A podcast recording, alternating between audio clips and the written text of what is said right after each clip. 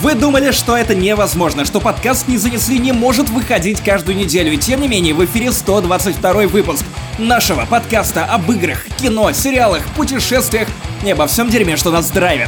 И у микрофона, как всегда, я Максим Иванов, а также мой коллега, обладатель Nintendo Switch. Теперь я могу говорить это и даже не лукавить. Павел Пивоваров.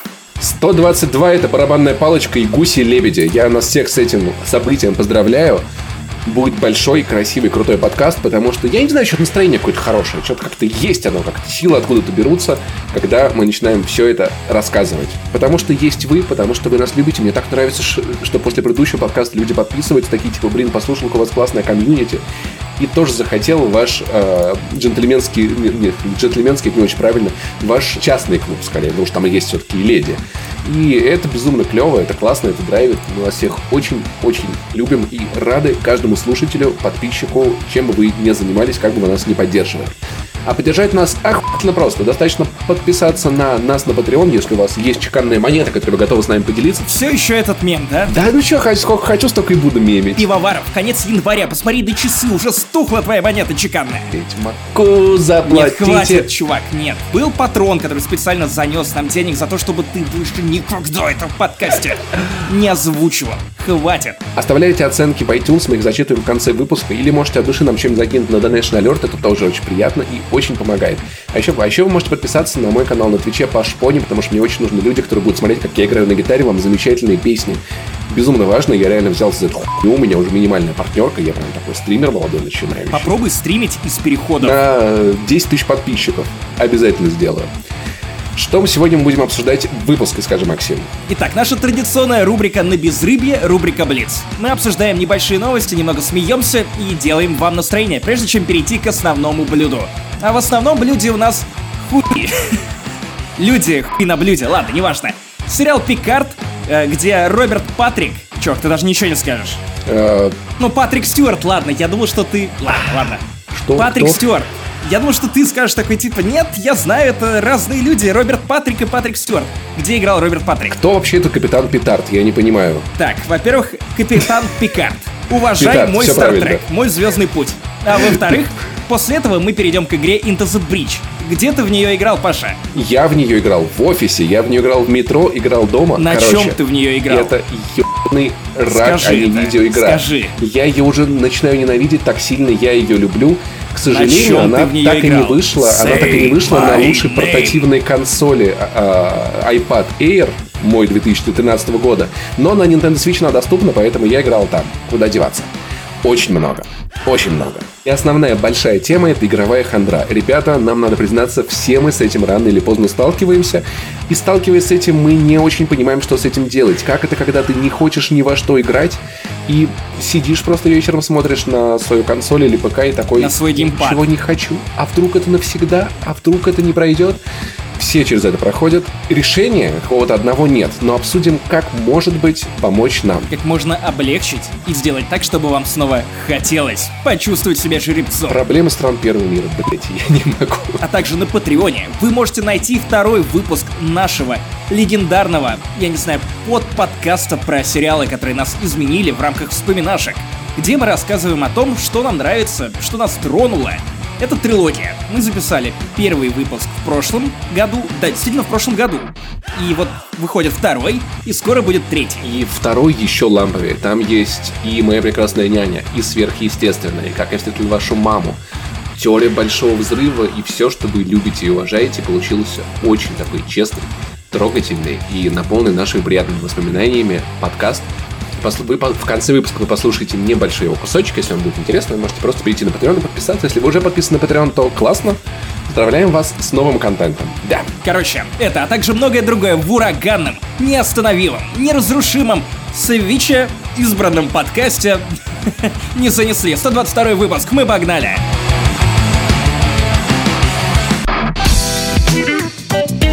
Итак, первой же темой в нашем Блице идет история, после которой еще больше не хочется заводить детей. Потому что ты рожаешь или участвуешь в процессе зачатия вот этого маленького существа, растишь его, покупаешь ему всякую хуйню, одеваешь, кормишь, говно вытираешь за ним, а, даешь пизды, если кто-то оби- обижает его во дворе. А потом он... Не ему, не если что, ему. потому что у тебя шел такой ряд, как будто бы ты сам своего ребенка. Не, ну вообще, конечно, Ты есть. что такой если- разодетый, малой? Знаешь, я думаю, что это даже Кто не то, чтобы папа? шут- ш- ш- это даже не то, чтобы шутка, потому что, мне кажется, бывают такие родители, которые в смысле тебе пизды во дворе дали, ты сам не дал, и хуяк. Короче, ты его растишь, о нем заботишься, а он потом подходит к тебе, как когда ты стримишь видеоигры на Твиче, такой, папа, а может ты на улице уже погуляешь? Ты заебал играть в видеоигры. Именно такая хуйня произошла с британским стримером, комиком Брайаном Лимондом, который на самом деле больше похож на немножечко молодого Тома Йорка из группы Radiohead, о чем мне сегодня написали на утреннем эфире, когда мы обсуждали эту тему. Но вот такой, такой вот забавный случай э, с ним произошел. Ну как забавный. Потому что крошка сын к отцу пришел, и пришел не просто так, а с Сказала предъявами. Кроха, папа, гулять на улице хорошо, а играть в игры плохо. Ёп, Куда мы докатились? Ты понимаешь, что вот все то, что придумывал тот самый священник, подкастер, электроника Люб, это все бесполезно, потому что у нас стало появляться поколение детей, которые не хочет играть в видеоигры. Оно хочет, чтобы их родители, их отец был не классным батей, который может построить тебе целый город в City Skylines. Нет. Вот иди гуляй. Гуляй так, чтобы я тебя из окна видел.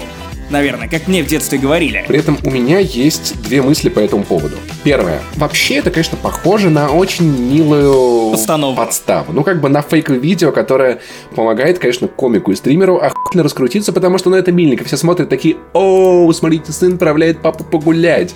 И я вижу в этом такой мотив. Если, бы это, если это не фейк, его надо было придумать, потому что это охуенно. И вторая мысль. А что, если это не фейк, и на самом деле сын просто хочет посидеть за мощным компом и просто пытается спровадить папу куда-нибудь. Прикинь, вот просто ситуация, которую невозможно представить в России, где все врут для того, что «Мама, мне это не играть, мне это для учебы, нужно собрать комп», а сыну реально, вот, вот этому стримеру Лиме, представь, что ему правда нужен комп для того, чтобы поучиться. Но у тебя батя, который целыми сутками играет и стримит, играет и стримит. Ёб.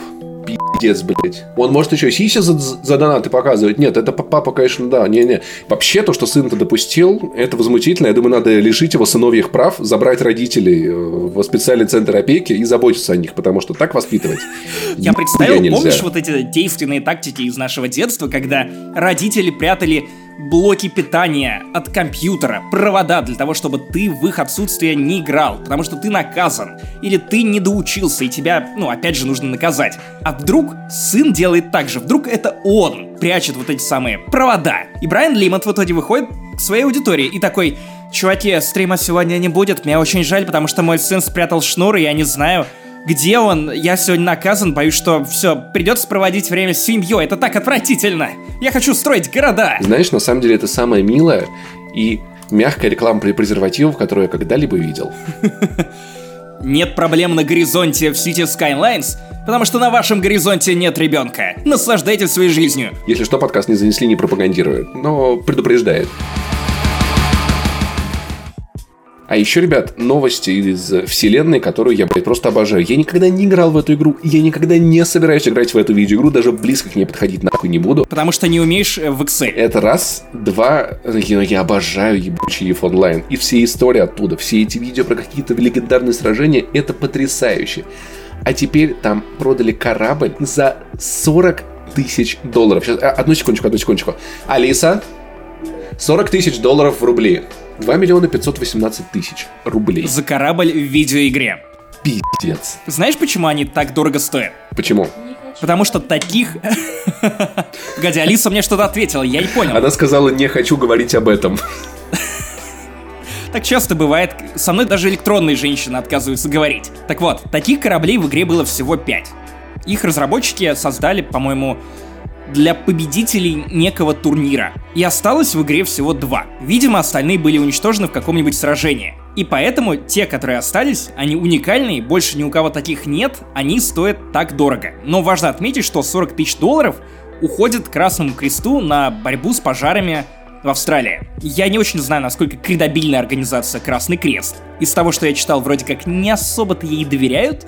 Тем не менее, э, 40 кусков долларов за корабль в видеоигре. Просто представь, до чего мы дошли. Это охуенно, я хочу жить в этом мире. Знаешь, и при этом вот каждый раз, когда я слышу такую историю, я как-то очень по-доброму завидую людям, которые могут себе это позволить. Я не знаю, я, может быть, остров купил в Воронежской области или что-нибудь типа того. Не знаю, на что ты потратил бы в 2,5 миллиона рублей? Я бы скупил все книги по Звездным войнам и у меня осталось бы еще 39 500 долларов. Ну, я думаю, что, блин, я бы на такую сумму точно не купил бы корабль в онлайн. Наверное, я собрал бы какой-нибудь охуевший комп такой супер расписанный. Да за эти бабки можно было бы купить лодку. Вот здесь вот очень пригодилась бы какая-нибудь рекламная интеграция банка, в которой можно было бы положить деньги под проценты и посчитать, сколько это будет выходить, сука, в каждый месяц. Короче, ребята, если что, если вдруг у вас есть друзья, которые играют в IF онлайн, посоветуйте им наш подкаст, покажите наш Patreon, там куча охуенного контента от души, от души. За каждого проведенного личный респект и лайкосик под аватарочку. Но давай вернемся к тому, что EVE Online это реально какая-то параллельная вселенная, в которой люди живут, и история оттуда это каждый раз просто мозг взрывается. Короче, я был в Рейкьявике году в 2017 и Рейкьявик это родина CCP. Это не оскорбление. Сиси-писи. Да, я знал, что ты пошутишь про это, поэтому я заранее сказал, что это не оскорбление. Это название компании, которая разрабатывает EVE Online и продолжает развивать эту игру уже в течение многих-многих лет.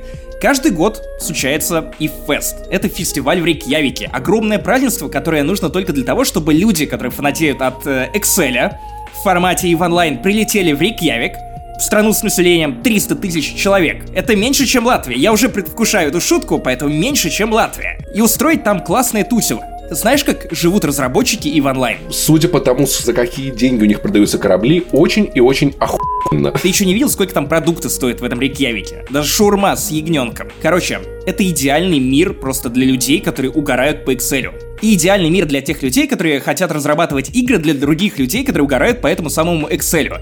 Это, мне кажется, это единственная страна в мире, в которой, если ты говоришь, что «Привет, детка, я разрабатываю и в онлайн игру про космические корабли, там много таблиц, схемы и вот этого всего», и женщина после этой тирады будет впечатлена. Слушай, знаешь, я думаю, что есть еще одна такая страна, где если ты не работал в Wargaming, значит ты пока что не работал в Wargaming.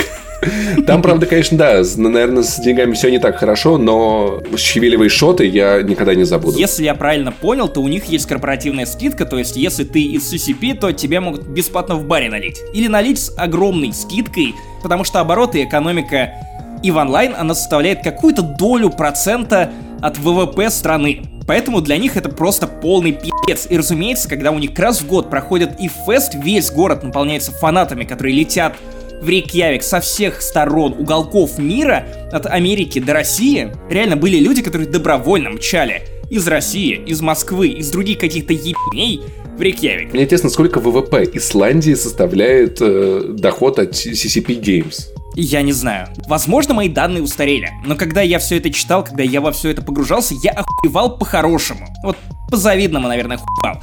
Самое прикольное, что когда я был на этом ивесте, я встретил довольно интересных, любопытных персонажей. Опять же, я, я не знаю, у какой еще игры, кроме как у EVE Online, есть подобные герои, вроде чувак, который из года в год наряжается в космического но не папану, космического батюшку. Священника. Space Есть такое слово, да. То есть он ходит как папа римский, но это папа космический. У него подобное одеяние. У него есть кольцо. И если люди из его гильдии встречают этого папа космического, папа, как по-французски, они становятся на колено перед ним и целуют его кольцо. Рядом с ним ходят две монашки довольно развратного вида.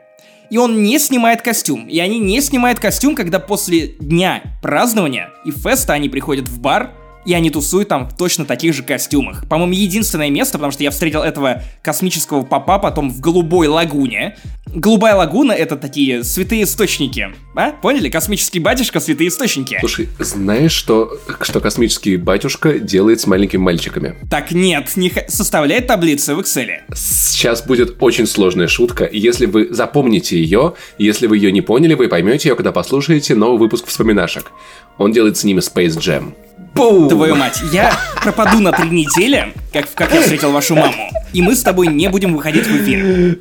Объясняй слушателям, ями с ями что хочешь, меня не будет рядом.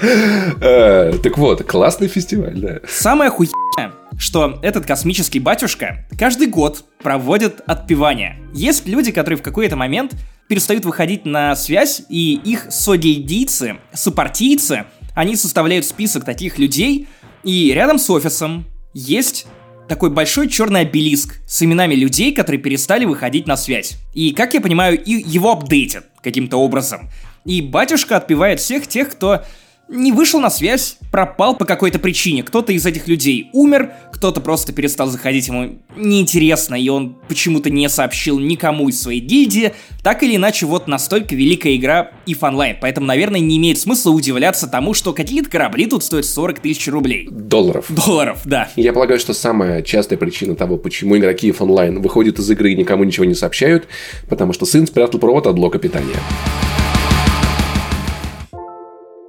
Итак, от одной космической эпопеи мы переходим к другой космической эпопее, и речь, конечно же, про Звездные войны, которые что нужно делать, Паша? Подсказываю, начинается Запретить. на ува А, и заканчивается да, да, да, нажать. Да, все правильно. Запре- запрещать. Нажать. Мне очень Заканчивай. нравится. Уважай. Звездные войны. Так вот, ходят слухи, перешептываются люди на улицах, что грядет новая часть Knights of the Old Republic, которая будет одновременно и мягким перезапуском, и ремейком, и чем-то совершенно новым. На улицах говорят о том, что якобы некоторые элементы предыдущих игр будут вплетены в новый канон, в новую игру, то есть это не будет дословный ремейк. Вероятно, это просто будет новая история, которая учтет некие события из прошлого, которые канонизируют. И знаешь что? Мгм. Звучит достаточно правдиво. Еп. Потому что в 2015 году, если помнишь, были подобные слухи, потом проект вроде как замораживали на несколько лет. Теперь его опять вернули, опять же, по слухам, в разработку, уже в новой стадии. И все это достаточно близко к новостям о том, что мы скоро увидим новую эпоху в истории Звездных войн под названием High Republic, Высокая Республика, которая уже дважды упоминалась в новом каноне. Вроде как скоро мы увидим Project Luminous, большой проект для авторов книг по вселенной Звездных войн, и вроде как это будет максимально похоже на Marvel. То есть связанная, связанная эпоха, в которой у тебя будет и кино, которое будет перетекать в видеоигры. Опять же, все это будет перетекать еще в книги, комиксы и большое кино. И сериалы наверняка. Я не знаю, точно ли Knights of the Old Republic имеет отношение к этой новой эпохе, потому что, честно говоря, Старая Республика, она сильно дальше, ну, вот дальше от событий оригинальной сади, чем High Republic. И она вроде как сильно уже не канон. Ремейк, наверное, был бы уместнее. То Ну, есть. не ремейк, а как раз то, о чем говорят слухи. То есть частично ремейк, частично продолжение. Но опять же, какое продолжение, если у нас есть The Old Republic, ММО, которая продолжает развиваться годами. Кстати, ее не забросили до сих пор.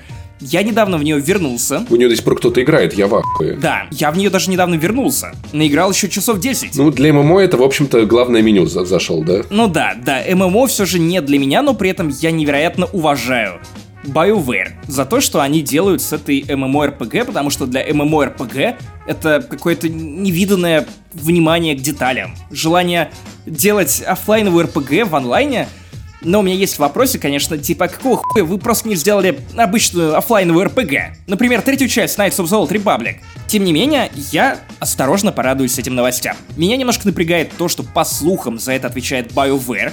Опять же, доверия к BioWare, ну, не то чтобы очень много. Бракоделы. И я вот выступаю в роли Паши Пивоварова, который ощущает себя заложником в руках у очень злой компании. Помнишь, ты говорил то же самое про Mass Effect? Не-не-не, там была не та метафора. Там была метафора, как будто бы вот твою любимую игру держат в заложниках и присылают тебе в э, почтовом конверте ее отрезанный палец. И ты такой, просто не делайте ей больно, просто отпустите ее, я, я заплачу сколько угодно. То есть, скорее, твоя любимая вселенная хоть в заложниках, и ты не знаешь, все ли с ней будет хорошо, когда ее отпустят. Вот-вот. И с одной стороны у нас есть классный Fallen Order, а с другой стороны у нас есть Anthem, у нас есть Dragon Age Inquisition, Dragon Age 2. Dragon Age 2. И что мы получим-то? Получим ли мы что-то, что будет хотя бы близко иметь отношение к Knights of the Old Republic оригинальной, или хотя бы ко второй части, которая с вырезанным контентом все равно хороша. Какой бы вторичной она ни была относительно первой части, хотя сюжет второй кажется мне глубже из-за ее трактовки силы. Но об этом в следующий раз, потому что я э, начинаю ощущать, что я опять проповедую Звездные войны. Уважайте, кстати. Прям как тот священник из Чичичипи Games, да. CCP. Уважаю мои CCP. И на этом мы переходим к основным темам нашего умопомрачительного подкаста, который вы безумно любите. Да? Да ведь? Да? Поехали! Итак, моя любимая рубрика «Стыдные вопросы Павлу Пивоварову». Расскажи мне все, что ты знаешь о Стартреке. Ну смотри, капит- капитан Пикард – это известный подрывник. Он изобрел порох, после Не, чего... нет, погоди, погоди. Давай в этот раз без фантазии. Реально, что ты знаешь о Стартреке? Ну там типа корабль летает, он такой пш, туда-сюда. Они там что-то на какие-то планеты высаживаются и, и всем ебучкой разваливают. Какую-то хуйню какую-то изучают. Ты знаешь, кто такой Пикард? Я смотрел третий фильм, где Бисти Бой сыграли. Помнишь, в космосе, где вот это вот тин тин тин сэбэтэш, вот это прикольно было. Они там что-то летали, там был вот этот мужик, который, э, значит, он там кораблем командовал, и был Споук. Я знаю Споука, я знаю, что жизнь одного или нескольких меньше, чем жизнь тысяч. Вот. И что он вот такой всем мир показывал. А капитан Пикард это там типа, короче, пацан. Питар. Корсар. Да. Он друг, друг Корсар директора пряника, лучший друг Капитан директора Петард. пряника. Я командую Они этими петардами. Я тут в- в петардами одном командую. этом, Да, шутили. Но он типа кораблем рулит, не что, капитан. Вот я правильно понимаю? Так как он выглядит? Патрик Стюарт его играет, который еще вот этого играл в этих, в Людях Икс, помнишь, вот этого на коляске ездил? Как его звали? А, Патрик Стюарт. Нет, это, это актера зовут Патрик Профессор Стюарт. Икс. Профессор Икс. А фамилия его? Савьер. Да, ладно, молодец. На самом деле, ты, ты довольно близок. Хотя остался последний вопрос. В чем разница между оригинальным Стартреком и Стартрек Next Generation? Но в Star Trek Next Generation новое поколение. Да, консолей. У них просто мощные, мощные консоли. Я хуй знаю. Ну, перезапуск, что, ремастер или типа того? Нет, на знает. самом деле это просто новый сериал с новой командой, тем же кораблем, новыми приключениями. Это новая эпоха. Вот как э, Высокая Республика для Звездных войн и Старая Республика и Рассвет Империи. Несколько разных эпох в одной и той же вселенной. Короче, я не то, что прям дикий-дикий фанат Звездных... Так, Звездных войн как раз я фанат. Так, по губам. А, Я не то чтобы дикий фанат Звездного пути, но при этом я бесконечно люблю эту вселенную. Я не задрот канона. Я все, что я смотрел, это три сезона плюс мультсериал оригинального самого сериала, который еще в 60-х начинали показывать. Я смотрел три фильма, которые родились из этого ремейка Джей Джей Абрамса. Я пропустил все, что связано с э, Next Generation, Voyager, Deep Space Nine, всеми этими шоу. Я краем глаза посмотрел на Star Trek Discovery. Это по Discovery показывали, да? Ой, блядь. Я ненавижу это шоу, и, наверное, я ненавижу это шоу по той же причине, по которой я люблю Star Trek оригинальный. Потому что для меня Star Trek это шоу, которое показывает тебе идеальное будущее. Оно было дико прогрессивным. Просто представь, у тебя 60-е года. Появляется человек, который придумывает телешоу про мир будущего, в котором человечество переросло все свои главные грехи.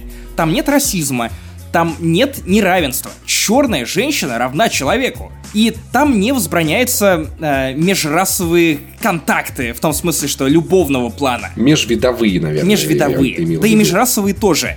И это 60-е годы, когда женщину на ТВ не то чтобы считали за человека, тем более тогда показывать то, что чернокожий человек равен по правам с обычным человеком, они ездят вот на последнем ряду этого Энтерпрайза. Ты представляешь, как питчили эту идею? Типа, ну, у нас будет сериал, тут типа женщины, они тоже члены команды, и будут чернокожие. Такие, блядь, мы не можем такое показать. И чувак, который питчил идею, такой, ну, это же фантастика.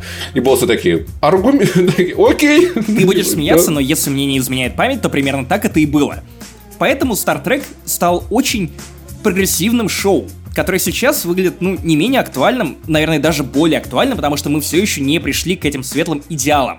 При этом Star Trek всегда вселял оптимизм, потому что ты смотрел на этих персонажей, смотрел на эту идеальную версию будущего, наблюдал за этими приключениями на разных планетах, видел, как все эти храбрые люди пытаются преодолеть самих себя, как они выстраивают отношения, и, блин, ты заканчивал просмотр каждой серии с мыслью о том, что когда-нибудь человечество станет таким же пиздатым и классным. И всего этого нет в Star Trek Discovery. Потому что в основе оригинального Star Trek 60-х годов была идея показать мир лучше, чем он есть сейчас. Но при этом после перезапуска Trek 2009 года, который снял первые две части от Джей Джей Абрамс, все это переросло. А, давайте мы пока сделаем Звездные войны из Trek, ведь э, Джей Джей Абрамс всегда хотел снять что-нибудь по Звездным войнам. О, вейт, мы знаем, к чему это привело. Еп. И в итоге приключение, которое всегда было основано на каких-то социальных конфликтах, на каких-то вопросах, на фантастических рассказах. Вот ты смотрел одну серию старого Стартрека и как будто читал один короткий, но крепкий, классный, интересный рассказ. Пусть все это было в нелепых декорациях, которые оставались со съемок других шоу, поэтому там так много серий, где они путешествовали на Дикий Запад, во времени к нацистам, все эти замечательные скриншоты, где Спок в нацистской форме. Или Абрахам Линкольн оказывался на корабле и э, неуважительно отзывался о, о Хуре которая чернокожая женщина, и потом Абрахам Линкольн такой, о, боже мой, я забыл, что я из другого времени, и что, наверное, у вас уже не принято называть так чернокожих женщин. Я прошу прощения. И они в ответ потом просто смеются, потому что вот настолько они забыли о расизме. Но после того, как Джей Джей Абрамс стал у руля и переделал Star Trek на лад Звездных войн, все это скатилось в экшен. Теперь Спок ебется. Но почему бы Капитан нет? Кирк ебется. Все это просто а, взрывается, нет времени объяснять. Э, временные потоки. Мы перезапуск старый Спок а, возвращается в прошлое, и мы начинаем новый таймлайн. И ебется. С молодым Смоуком, как вот Споком. Было бы охуенно. И проблема в том, что весь дальнейший вектор развития современного Стартрека, он ровно в этом. Похуй на историю, похуй на изначальную идею. Мы покажем, как э, всем плохо. Это будут аллюзии на, на что-нибудь, что-нибудь политическое важное. Э, похуй на детали, похуй на конфликты. Давайте э, все стреляют и вот как бы ненавидят друг друга. У нас будет война. И для меня Стартрек он вообще не про это. Но при этом вот я тебе в две минуты описал все то, чем является Star Trek Discovery, который я просто ненавижу. Я посмотрел 6 эпизодов первого сезона этого шоу, там охуенные спецэффекты, крутые актеры, но ты заканчиваешь просмотр каждой серии такой типа, блять, я как будто бы в говне извалялся, потому что там все мудаки. Главные герои мудаки. Капитан мудак. Капитан мудак, адмирал хуйсот, знаешь, вот эти такие, Да. сериал. Да. На самом деле ты ближе, чем думаешь. И вот, вот за это я не люблю Star Trek Discovery и современный Star Trek. Поэтому мне было до жути интересно, что они сделают шоу про капитана Пикарда. Человека жесткого, расчетливого, и при этом из совершенно другой эпохи. То есть ты не можешь заставить капитана Пикарда быть героем боевика значит тебе нужно, тебе придется писать что-то плюс-минус умное. Что-то, что нельзя было бы показать через пиф, паф, но я понял, что я недооценил людей, которые отвечают, Алекса Курцмана в том числе, который отвечает прямо сейчас за развитие Стартрека, потому что это именно оно. Но чуть более умное, более сдержанное, потому что Патрик Стюарт, ему куча лет, он довольно стар, ему больше 70, если мне не изменяет память и он уже не может бегать, да и в оригинальном шоу он не бегал. Он не бегал, он не был героем боевиков. И слава богу, что тут каждый раз, когда Пикарду нужно пробежать э, несколько лестничных пролетов, ну, он начинает запыхиваться и такой типа, нет, я, я не могу так. Короче, это интересный сплав старого Стартрека и Стартрека современного. И вот в те моменты, когда проклевывается старый Стартрек, тебе становится благостно. Как фанату, который вот любит старые Стартреки немного оптимистичные, которые настроены на, ну, на какое-то единение с человечеством. А потом начинается экшен, появляются ниндзя-синты, которые делают кикфлипы, кидаются ножами. В Патрика Стюарта и его э, молодую компаньонку, которая является... Так, ладно, это будет спойлером, поэтому я не буду вам раскрывать, но если вы хотя бы минимально знакомы со Стартреком, то вы знаете, чья она дочь, вы знаете это. Потому что вариантов не особо-то много. И, блин, это странно я не понимаю, для кого это шоу. Потому что, с одной стороны, оно очень много пересказывает тебе сюжета прошлого Стартрека и прям проговаривает, прожевывает то, чтобы ты точно понял, вот если ты не смотрел Next Generation и потом полнометражки, то ты въехал бы вот что происходит. Но при этом оно пытается понравиться фанатам, которые, очевидно, очень злы после всего, что произошло с их любимой вселенной, и кажется, что это шоу не угождает никому. Потому что для фанатов это не слишком умно написанное шоу, для новой аудитории тут недостаточно экшона, и неясно за что цепляться. Я посмотрел только один эпизод. Возможно, я зря говню, и дальше будет лучше. Опять же, ключевое отличие новых стартреков в том, что они делятся на эпизоды. В том смысле, что у тебя есть некий цельный сюжет, который размазан тонким слоем на весь сезон, а в старых стартреках это был one and done. Ты типа посмотрел один эпизод, и тебе ок он никак не связан со вторым. Ты мог включиться в любой момент, и каждый эпизод был самодостаточен, это такая история, которая тебя вовлекает. Тут нечто совершенно другое. Патрик Стюарт хороший. Даже старый Патрик Стюарт отдает тем самым капитанам Пикардам. При этом, кажется, они переврали суть Стартрека даже сильнее, чем это сделал Discovery, потому что, опять же, у тебя Федерация стала какими-то злыми расистами, мудаками, которые ведут себя непозволительно по отношению к другим расам, раскапывает старые топоры войны, отсылает к событиям, которые старый Спок вот так вот вскользь проговаривал в самом первом фильме, который снял Джей Джей Абрамс, и очень странное ощущение. Я не понимаю, что мне хотят сказать. Я не понимаю, нужно ли мне это смотреть дальше, потому что, с одной стороны, это не настолько глупо, как Star Trek Discovery. Мне интересно, умеренно интересно, что произойдет дальше. Мне умеренно интересны новые персонажи гораздо больше. Я хочу, чтобы мы исследовали именно Пикарда, ну потому что шоу называется Пикард. Я хочу смотреть на Пикарда. Но вот я не понимаю, чего от этого ждать. Ты что думаешь? Я уважаю вообще Звездные войны, классно. Слушай, а там Сноук появится, как думаешь, в этот раз? Сноук? Может быть, нам наконец расскажут его предысторию? Блять, ты троллишь. Все, что я знаю про Стартрек, это то, что его очень любят герои теории Большого Взрыва. Смотрел один фильм и хер его знает. Пойду-ка лучше в Nintendo Switch поиграю, да? Так, давайте, давайте просто обрежем это тут, прежде чем он отшутится. Какой-нибудь мерзкой шуткой. Та-да-та-да, там. К следующей теме. И следующая тема — это игра, в которую я играю на Nintendo Switch последнюю, блядь, неделю. При том, что у меня здесь есть куча всякого Nintendo AAA, у меня здесь есть вот это вот Zelda Link's Awakening, про который мне пока что больше нечего рассказать. Awakening, Awakening. Awakening. И Skyrim, и Astral Chain, и Luigi Mansion 3, и Mario Plus Rabbids, а я залип в Into the Breach просто как сука. И я не могу перестать играть в эту игру. Что это такое? Помните Faster Than Light? Вот эту э, игру, которая была, знаешь, вот, наверное, это был рассвет Инди, когда Инди еще не заебали. Никого. Совсем. И каждый раз, когда выходила маленькая пиздатая игра, все такие, а, это так клево. И вот эта студия Subset Games выпустила чуть позже, сильно позже, на самом деле, в 2018 году, в феврале. То есть игре уже практически два года, я добрался до нее только сейчас, выпустил Into the Breach. Но это не то, чтобы там самая популярная в мире игра, поэтому я думаю, многие из вас откроют ее для себя с большим удовольствием, и я сейчас расскажу вам, вам в чем прикол. За что я не люблю эту студию Subset? За то, что... Потому что они не назвали себя To Upset. Games. Во-первых, да. Во-вторых... Большая э, ошибка. У меня, дядя, у меня дядя оттуда, и прояви уважение к Subset Games. Faster Than Light это была игра, которую я очень долго ждал на iOS. Она появилась там супер не скоро, и, по-моему, там до сих пор нет русского языка, без чего я с ней, наверное, не справлюсь. И Into the Breach. Игра, которая уже два года, которую я тоже ждал на iPad. Прям очень сильно, потому что она выглядит идеально для вот такого мобильного устройства, где надо тыкать по экрану, но худшки там. Я не хотел играть в нее на компе, потому что она не выглядит как игра для компа, и мне как-то очень не хочется. Но это да, прямо скажем, что очень трудно усадить себя даже за компом за игру, которая выглядит вот так. Не отвратительно, просто это...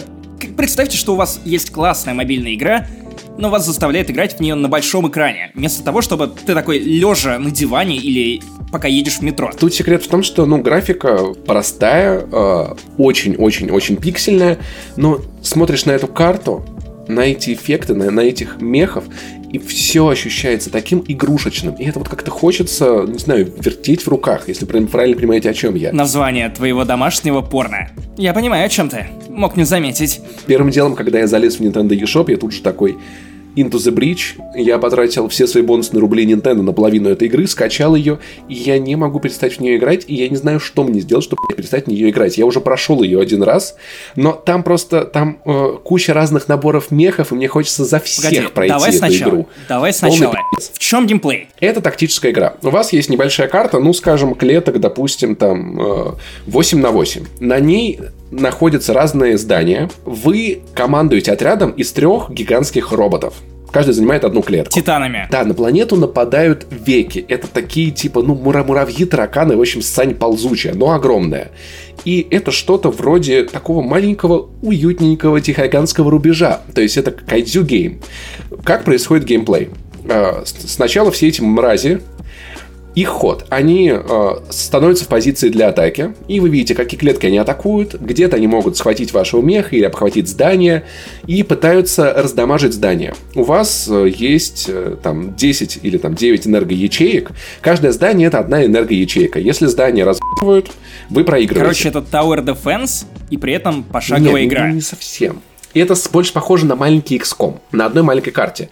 При этом жесть в том, что если у тебя осталось после битвы две энергоячейки, но ты, например, выжил, на следующей карте у тебя их все еще две, потому что это глобальная сумма. То есть, если ты в этой миссии сильно всрал, все, все идет по пизде. Ты высаживаешь мехов и следом после вот этих муравьев начинаешь ходить. Ну, то есть, ты в свой ход можешь и походить, и атаковать. Твоя задача сделать так, чтобы ну, никого в идеале не покоцало. Ну, то есть ты для этого можешь или убить эту мразь, или, если у нее много хп, постараться как-то ударом подвинуть ее так, чтобы она в свой следующий ход промазала мимо здания. Я здесь вырисовываю какие-то удивительные схемы, удивительные сложности, просчитываю шаги, и что самое, наверное, потрясающее и отвратительное в этой игре, это ее неизбежность. Я привык играть в XCOM, ну, достаточно пусечно, скажем так. Если у меня там... Я да? При... Да, я, да, если я сильно Но... проебался, я, я не читал с перезагрузкой. Уся. Слушай, ну, с другой я, стороны... Я так я же делал бы... в Disco Elysium, поэтому... Я всегда объяснял себе так, то, что, ну окей, это была грубая ошибка, я сейчас сделаю так, как правильно, и, ну, научусь. В Into the Bridge хуй там плавал. Я тут же, после какого-то проеба, выхожу на главный экран Nintendo Switch, тут же закрываю приложение, открываю его заново, где ты остановился, оттуда ты играешь. Ты не можешь отмотать нихуя. Кроме э, одной возможности. У тебя есть э, за раз закатку ты можешь отменить свой ход, но никогда уже ходят враги, а именно в свой ход. Ты что-то сделал, проебался и такой один раз закатку. Есть э, пилот, у которого есть возможность два раза закатку это сделать сука, и она меня въебывает просто жестейше. То есть пилоты там умирают постоянно, э, все умирают постоянно, твои мехи остаются, но если умер их пилот, то они как бы управляются типа, ну, автопилотом, роботом, у них нет особых суперэффектов, и все идет по жопе. На изи я прошел эту игру достаточно со, со скрипом. На нормале ебаный рот. История там в целом прикольная. Погоди, там еще и сюжет есть. Да, там сюжет, там есть брифинги для тебя, все там рассказывают, что происходит. Там, типа, вот эти веки, они захватили Землю, и пилоты из будущего отправляются в прошлое, чтобы их остановить. Где это еще и тайм travel. Да, и на, насколько все, все обречено, у тебя нет кнопки, если ты в миссии налажал, у тебя нет кнопки выйти в главное меню. Ну, в смысле, ты выходишь в главное меню, но, но продолжение это ты обратно в той же миссии на том же месте. Очень иронично то, что в игре про путешествие во времени, которое, по крайней мере, начинается с путешествия во времени назад, как я понимаю, нет возможности отмотать время назад. Отменить ну, решение. Только один раз закатку. Нет, понимаешь, здесь тема в том, здесь мультивселенная. Ну, то есть есть кнопка Абадон таймлайн. Как? Погоди, ты, ты демона вызываешь? Абадон. Abandon, наверное. Смысл такой, знаешь, типа, ты, ты когда смотришь на это и такой, блядь, я жутко проебался, на этот таймлайн. Здесь все умрут, мы переносимся в следующий. Ты выбираешь одного пилота из трех. Если ты прошел игру, ты можешь выбрать, забрать всех пилотов. Я правильно понимаю, что это все то, что нам не показали во Мстителях да. финал? Когда они приезжали, всирали таймлайн такие, типа, господи, как тут все из-за нас пиздец пошло, мы в другой таймлайн, там возьмем свои камни да. бесконечности. И это реально ощущается так, потому что пилот один, кого ты выберешь. В случае, если ты просрал и ободонишь, ты выбираешь только одного чувака. Он такой, Fuck this shit. Мы в следующую, в следующую. И там начинается то же самое, те же самые брифинги, те же самые люди тебе дают задание. Ты такой, ну, типа, я как будто не видел того, что было с другим миром. Нет, я классный пилот, я справлюсь. Если ты проходишь игру, убиваешь там, знаешь, финальную миссию, достаточно жестокую, ты проходишь, то все три пилота такие, мы справились. В следующий таймлайн. И там они обязательно нахуй все умрут.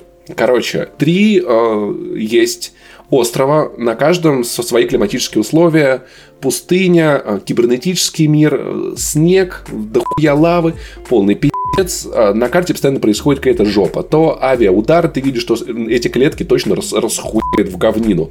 То карту затапливает, но твои мехи не тонут. Они, знаешь, как в Тихоокеанском рубеже, они могут по колено в воде идти, но стрелять из воды не могут. А враги тонут. Только если они не летающие. Блять, охуенный фильм. Посмотрите Тихоокеанский рубеж. Это одно из лучших айдюмов в истории человечества, на мой взгляд. И, э, как, как в этот, Гильермо Дель Торо, гений, он в Катю Кадзиму снялся, там плохие Да у меня в носу Кайдзюли. И я, серьезно, я эта игра меня дико вдохновляет, дико расстраивает. Одну миссию ты проходишь так, что ты не получаешь никакого урона. Ты зарабатываешь очки, ты покупаешь способности такой, какой же я молодец, а в следующей миссии ты просто всираешь все. Все нахуй такой, окей, в жопу этот таймлайн, я выбираю следующий, и все начинается заново. При этом э, около 10 наборов мехов, у каждого совершенно разные свои способности. Есть соболиный. Есть в одном э, наборе один мех, ну вот как птица летает, там типа у тебя истребитель. А, есть, э, где три прям такие, очень такие суровые, значит, а, танк, артиллерийская, артиллерийская установка и, знаешь, вот такой мех, который ходит всем кулаками пизды в ебуке дает. Я сейчас э, прохожу за третий набор, он достаточно жесткий, Там э, один мех, он ебает лазером через всю карту, другой просто врывается в противника и несет урон, когда врезается. Он, знаешь, такой пиздец немножечко. И третий мех, который вообще не наносит урона. Это самое интересное. У него есть способность давать щиты два раза за катку. И вторая способность... Ну, короче, саппорт. И смотри, и вторая способность притягивать противника на одну клетку к себе. И если он стоит к ней вплотную, он может ее продамажить и сам получить один дамаг, но чаще всего ты это используешь, чтобы просто, знаешь, вот Кайдзю целится в здание, такой, сейчас пизднет, и ты такой, давай-ка ты на, один, одна, на, на одну клетку подойдешь и никого не заденешь. Или можно противника свалить так в лаву или свалить в воду. Я прошел эту игру уже, ну, считай, два раза, и я такой, блядь, я хочу увидеть всех этих мехов. И, ну, то есть надо, надо проходить за них, чтобы открывать новых. То есть за неделю ты не всрал только два таймлайна. Да, так получилось. Как много параллельных реальностей ты погубил. Ох, блядь. Я думаю, что там было, были уничтожены миллионы людей, я уверен. Там так страшно, как когда ты в итоге просираешь совсем. Это может произойти в любой миссии, просто потому что ты потерял много зданий, и все, у тебя, у тебя закончилась вот эта вот энергия. И в момент, когда ты всираешь, начинают по всей карте вылезать с-под земли эти мрази. Блять. Чтобы ты понимал уровень как бы вот жестокости в этой игре, ты видишь клетку, из которой появится следующая мразина, ты можешь, например, поставить своего меха на эту клетку. И мразина не вылезет, но твой мех получит урон. Знаешь, почему в этой игре нет скрытого персонажа? Хабиба. Выпры... Выпрыгивает из клетки. Да, не сидят они в клетке. Сразу же будет и Кадзю долбаный. И игра выглядит Простите. так красиво. Ну, то есть, знаешь, мне, мне нравятся вот эти вот клеточки, квадратики. Когда происходит авиаудар, они все э, под авиаударом чуточку прогибаются. Знаешь, ты прям чувствуешь, что вот это как что-то игрушечное. С другой стороны, там от зданий бывает, знаешь, там реплики. Людей отходят, типа, боже, мы все умрем, или мам, смотри, что происходит. И вот когда ты обращаешь внимание на эту мелочь, ты просто представляешь себе, что происходит вот от первого лица в этой игре наверняка. Три гигантских робота, просто такие бух-бух-бух, вылазят гигантские мрази. Одна хуй другой.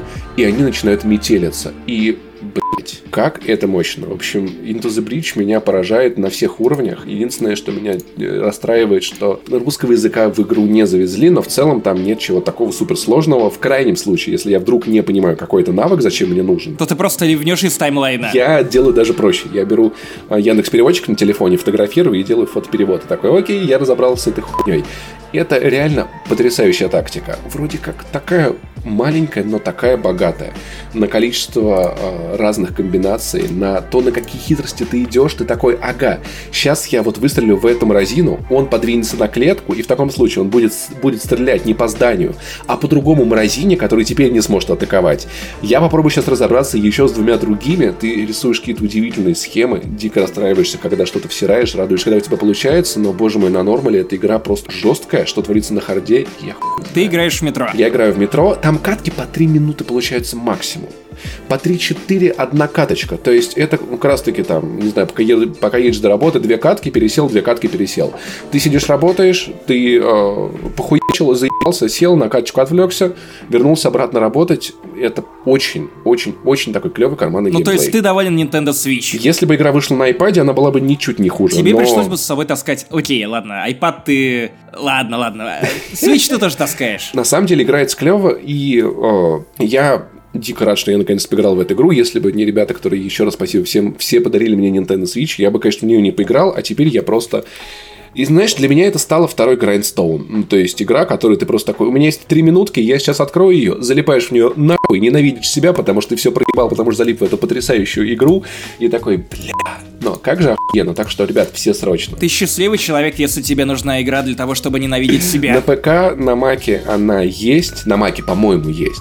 На Nintendo Switch она есть, так что имейте в виду, если у вас есть Switch, то я считаю, что это обязательно Если у вас есть Switch, купите Into the Bridge. стоит рублей 700. Ну, то есть, это не то, чтобы для Nintendo Switch э, высокая цена на игру. Я купил за эти деньги, за 300 рублей, вернее, я купил Divinity Original Sin 2 на ПК. Мы с тобой реально поменялись платформами. Я, Максим Ванов становится настоящим пекарем. Да, я, кстати, случайно нашел комментарий, скидывал Максиму, где э, один из подписчиков в, группе ВКонтакте писал, что, ребята, давайте вам пранк на след... в следующем году махнетесь игровыми платформами. Ваша будет играть на Switch, а Максим на ПК. И я такой, бля.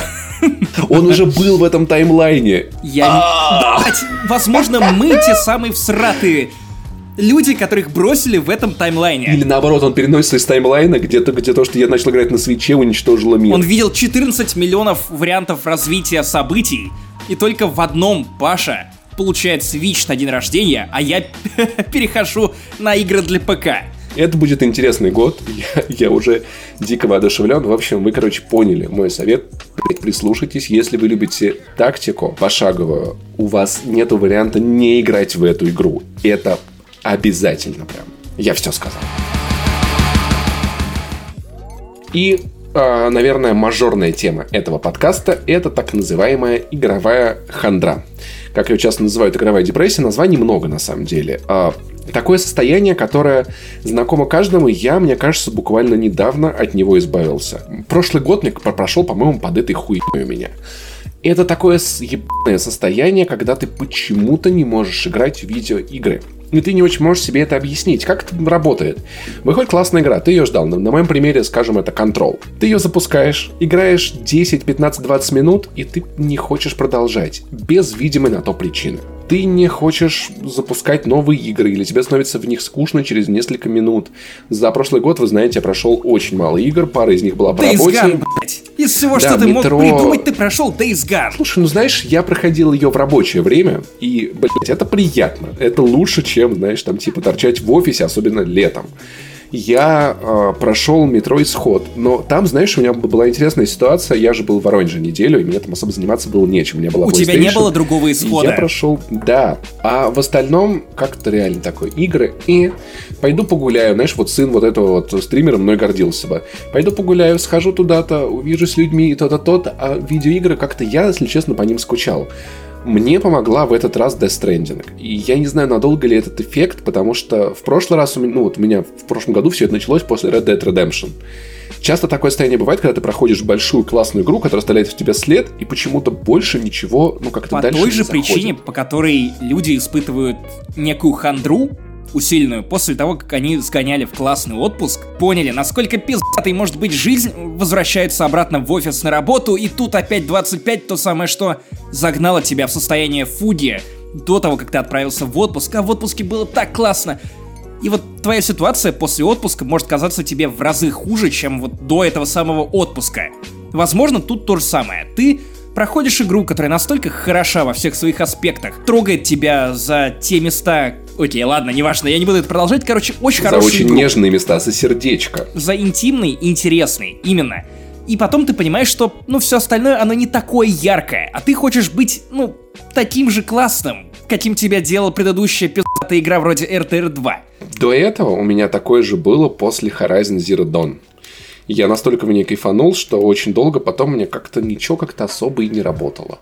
Я помню, вот после этого в тот год прошел только Hellblade, но тоже по работе. И я не знаю, с одной стороны, мне казалось, что может быть это, это профессиональное выгорание, ты типа заебаешься от игр. Но когда я это обсуждал на эфирах, э, люди говорили, что да, Паш, я знаю, я испытываю то же самое, у меня то же самое бывает. И что с этим делать, не всегда на самом деле понятно, потому что, ну, ты привыкаешь к тому, что видеоигры это твой отдых от всей хуйни вокруг.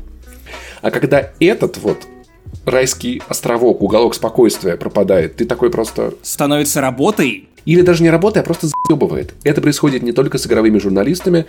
Ты просто не очень понимаешь, что теперь делать и вообще где искать счастье в жизни. У меня есть теория, почему игры стали быстрее заебывать. И опять же это перекликается с нашим подкастом про итоги десятилетия. Я уже прогонял эту телегу. Если вы ее не слышали, просто послушайте, какой там номер подкаста, где мы обсуждаем итоги декады. Короче, игры стали работой. Кстати, даже если вы не работаете в игражуре. Опять же, повторюсь, извините. Ты приходишь в новую игру от Ubisoft и понимаешь, блять, как много работы, это нужно зачистить, и это, и тут вышка, и там сундук, и там еще шанти летает, и вот это все. И ты понимаешь, что у тебя, во-первых, игры превратились в игры, которые завязаны на геймплей-лупах. В основном у тебя есть открытый мир и основной геймплейный луп, в который, который повторяется из раза в раз. И вот эта репетативность напоминает тебе работу, потому что работа — тот же самый геймплейный луп. Ты с утра просыпаешься, чистишь зубы, пи***ешь метро, пи***ешь из метро до работы. Там сидишь целый день на стуле, делаешь довольно однообразные задачи, или менее однообразные, если у вас классная работа. Потом делаешь то же самое. Идешь от работы до метро, от метро до дома, приходишь домой, запускаешь консоль, запускаешь видеоигры, и там... О, боже мой, я сегодня снова зачищу 20 сундуков и карту. М-м-м. Я делал это вчера. Постойте, и позавчера. И на прошлой неделе. И в другой игре. И в игре до этого, и в игре до этого, этого, это. Возможно, тот тренд на открытые миры, на репетативность, упор на геймплейные лупы он в итоге привел к тому, что хандрить люди стали охотнее и быстрее. Опять же, моя теория, я не могу это ничем подтвердить. При этом у нас какой-то случился интересный ресинхрон в плане циклов так это странно звучит, в плане циклов того, что у тебя закончилась эта игровая хандра, началась у меня. Mm-hmm. Причем у меня, наверное, она распространяется даже не только на игры, а в целом на усталость от всего, что когда-то приносило мне ну, радость. Потому что контента так много, это так давит. В каждый день выходит 64 сериала на, на Netflix. Подкасты. 228 на Амазоне. Даже не занесли, пришел на еженедельный выпуск. Все это невозможно смотреть, и знаешь, мне кажется, в погоне за каким-то вот там, там, тут посмотреть, здесь посмотреть, это все жутко выматывает, это, мне кажется, даже давит. Ну, то есть, как будто просмотр контента и употребление становится реально обязанностью или типа Работой. того. И мне, на самом деле, в какой-то момент было тяжело, ну, то есть, не то, что тяжело, просто я такой, почему я пытаюсь играть во все вокруг, смотреть все вокруг, почему я не могу просто хуй забить? Вот это был момент в подкасте, в которой, наверное, может быть, я стал как соведущий подкаста скучнее, потому что я такой, не, я что-то это не видел, это хуй видел, это я не играл, это не играл, чем я занимался. Да хуй знаю, что-то туда сходил, сюда сходил.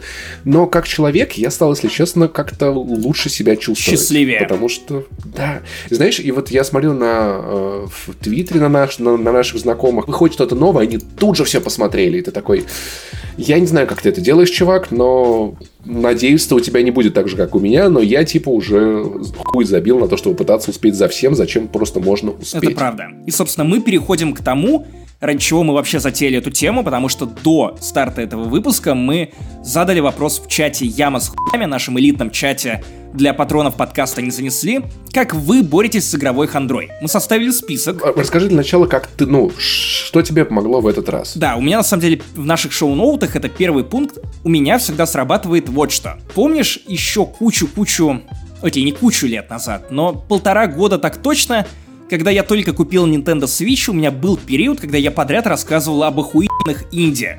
Наверное, выпусков 5 или 6. Угу. Когда я как раз тележил про Oxenfree, Night in the Woods, про что-то еще я рассказывал. И как раз у меня это был момент, когда я открыл для себя инди-игры после довольно затяжного периода игровой хандры.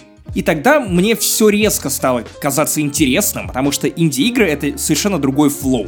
Другой опыт, другой набор механик, другой набор ценностей у людей, которые разрабатывают эти игры, которые во многом расходятся с тем, что предлагают тебе и что популяризируют разработчики AAA игр. Опять же, вроде Ubisoft. Я запомнил эту мысль, и поэтому неделю назад я сдул пыль со своего ноутбука и решил наконец-то поиграть в Disco Elysium. Потому что у меня как раз был тот случай, который ты описывал. Я запускаю игры на Xbox One X, я запускаю игры на свече, и если это не Ведьмак, мне не заходит. Я запускаю игры на плойке? Нет, мне все неинтересно. Я выгораю за 15 минут. Абсолютное рассредоточенное внимание. Мне не помогало даже то, что ты выключаешь телефон, э, закрываешь занавески, э, не знаю, ставишь какой-то особый свет — покупаешь бутылочку вина, какую-то особенную, для того, чтобы опыт этот сделать более особенным, ничего не помогает. Помогла только смена платформы. И, наверное, это первое, что приходит на ум, если меня спросят совета в плане того, что как побороть эту игровую хандру. Просто нужно сменить платформу. И, вероятно, сменить фокус того, на что направлено ваше внимание. Вас заебали AAA игры, уйдите в Индию. Индия, скорее всего, предложит вам кучу вариантов того, как отлично угореть и что при этом не будет дублировать ваш опыт, который превратился для вас в рутину. Мне кажется, именно так это работает. И диско Elysium 7 дней. 7 дней каждый день я садился и играл в диско Elysium. Иногда мне было лень, потому что я был уставший, но я поставил себе цель в качестве челленджа, как бы мне ни было лень, приходить и играть. Хотя бы по полчаса, по 20 минут, но взять это в привычку. В итоге я за неделю наиграл 35 часов в диско Elysium, мне осталось где-то час до финала. Я, наверное, в большом восторге от того, что я во-первых, реально переметнулся на ПК обратно. Я уже купил Divinity Original Sin 2. У меня есть э, Kentucky Root Zero. А, опять же, Night of the Old Republic 2 я установил себе с э, восстановленным контентом, который вырезали из версии, которую я до этого проходил. Кучу всего. Я понимаю, что это вообще не то, во что я играл на плойке, и поэтому меня, вероятно, так прет во все это играть. Впервые за долгое время я смотрю на свой бэклог в стиме из того, что я недавно приобрел, и я смотрю на него не с ужасом, типа, господи, как, как много времени мне нужно найти, а наоборот, с воодушевлением, типа, окей, мне не нужно думать о том, во что я буду играть на этой неделе, потому что вот у меня уже есть игра, которая у меня в списке. Мне на самом деле помогал, скорее, наш второй совет, это найти что-то неожиданное. В такой момент я, собственно говоря, и начал играть в Mad То есть я просто такой, типа, вау, это выглядит странно, возможно, мне это понравится. Я увидел, как Паша на стриме играл в эту игру, и такой, типа, надо попробовать. И я думаю, я восьми... вот чем-то неожиданным для меня стали, знаешь, или скорее новым, игры, которые я условно называю тыкалки. Ну, то есть, такие игры, Into которые не, зах... да, не захватывают твое внимание. То есть, в Into the Breach я спокойно играю, когда смотрю видео на ютубе. Я могу играть в Grindstone, когда еду в лифте. Когда я играл в Mad я слушал подкасты, потому что мне было интересно слушать подкасты. Я что-то делал руками и в тот же момент играл. Слушай, ну, а, Зельду я проходил таким же образом, которая вот это вот э, Breath of the Wild, слушая что-то в наушниках, и, может быть, вам стоит попробовать поиграть в что-то, что вас не напрягает, где вам не надо вникать в какие-то сюжеты, какие-то истории, проникаться какими-то атмосферами, если вас это заебало. Также мне очень помогали сетевые игры, то есть в Overwatch я э, мог играть совершенно спокойно, ты, ты заходишь, знаешь, наверное, игры, которые тебе ничего не требуют. У них нет обязательств. Да, ну то есть, типа, зашел ты в Overwatch на 15 минут, сыграл две катки, выключил выключил Overwatch, пошел дальше заниматься делами. И это касается большого количества игр. Также я по той же причине я играл в Dead Cells на PlayStation. Я не зашел в нее далеко, но она прикольная. Там ты нажимаешь кнопочки, кого-то убиваешь, прыгаешь, это очень забавно, и я бы советовал, возможно, обратить внимание на что-то не сюжетное, потому что, знаешь, у меня вот была вот эта тема, что я такой, блядь, я люблю игры с сюжетом. Я хочу, чтобы игры оставляли во мне какой-то след, я это сам говорил. Но в итоге ты перестал по этой причине играть в игры. Да, потому что игры, ну, это стало чем-то тяжелым. Я такой, блядь, надо сейчас выбрать какую-то сюжетную игру, которая там будет супер интересной, вот тут какое-то то-то. А иногда надо просто что-то простое, простое, Luigi's блядь, как лопата. Марио Odyssey, та же самая легенда о Зельде. И удивительно, что как раз Nintendo, оно нацелено на людей, которые угорают по играм, которые, ну, игры. Не просто кинематографический experience, да. который изменит всю вашу жизнь, а ваша ДНК перестроит само себя а, в процессе прохождения этой видеоигры. И знаешь, мне прям хорошо стало вот в прошлом году от Death Stranding, при том, что там есть сюжет но его там не то чтобы много. Ну, и ты смотришь эти красивые ролики, они охуенные, это в кайф. Будем честны. Даже если играть не хочется. Чувак, ну. тебе нравится Death Stranding, потому что это MudRunner. Потому что она размеренная и монотонная. Ну, то есть я ставлю себе цель, ебурить пешком километр туда. И иду и мне кайф. Я ставлю себе цель построить э, тросы через гору так, чтобы просто, блядь, телепортироваться из точки в точку. Я сейчас задумываюсь о том, чтобы на второй карте по всем убежищам простроить эти тросы. Это охуительно. Я таскаю эти тяжелые грузы, чтобы восстанавливать дороги и ловлю кайф от этого процесса. При этом слушать подкасты, пока играешь в Death Stranding, это просто, это клево. Э, с кем-то разговаривать, пока ты играешь в Death Stranding, тоже. Я, знаешь, при этом заметил интересную штуку. Бывает трудно въехать в сюжетную игру, ты вот э, стараешься сосредоточиться, но бывает, что ты так врубаешься в игру, что ты можешь заниматься чем угодно и все равно находиться в ней.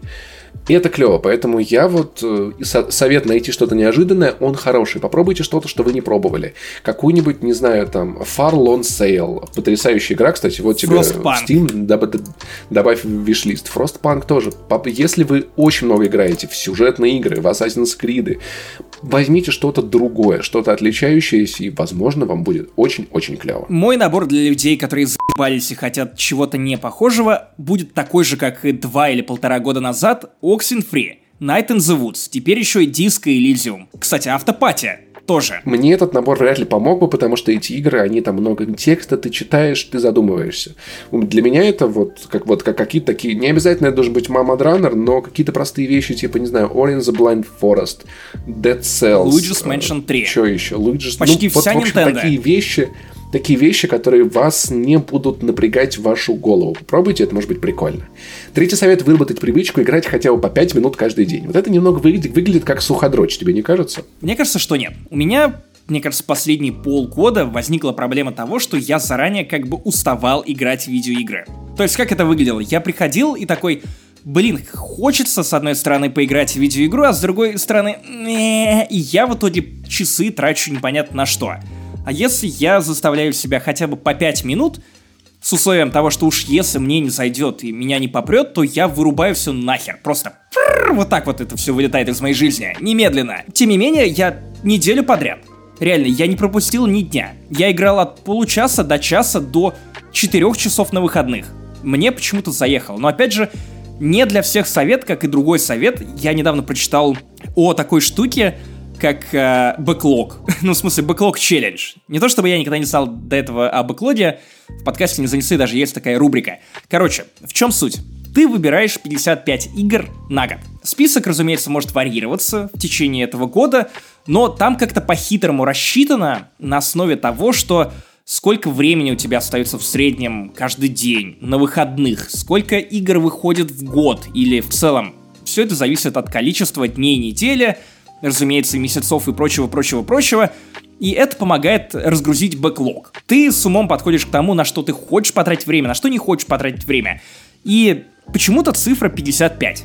55 игр должно быть пройдено тобой за год. Блин, звучит много. На самом деле там есть оговорка про то, что ты можешь сужать этот список, количество игр, которые в него входят, и, например, выбирать не 55, а ну хотя бы 20. Потому что для многих даже 20 игр за год это невероятное количество. Хотя бы 10, 15. Суть в том, чтобы приучить себя играть, потому что в мире, в котором абсолютно все отвлекает тебя от вовлечения в игру, ну, очень сложно опять привыкнуть играть. Потому что почему ты должен сегодня играть, а не смотреть сериал? Очередной бесконечный который выпущен на Netflix. Сегодня вышло 65 штук, ты не посмотрел еще все 65? Боже мой, ты не трендовый.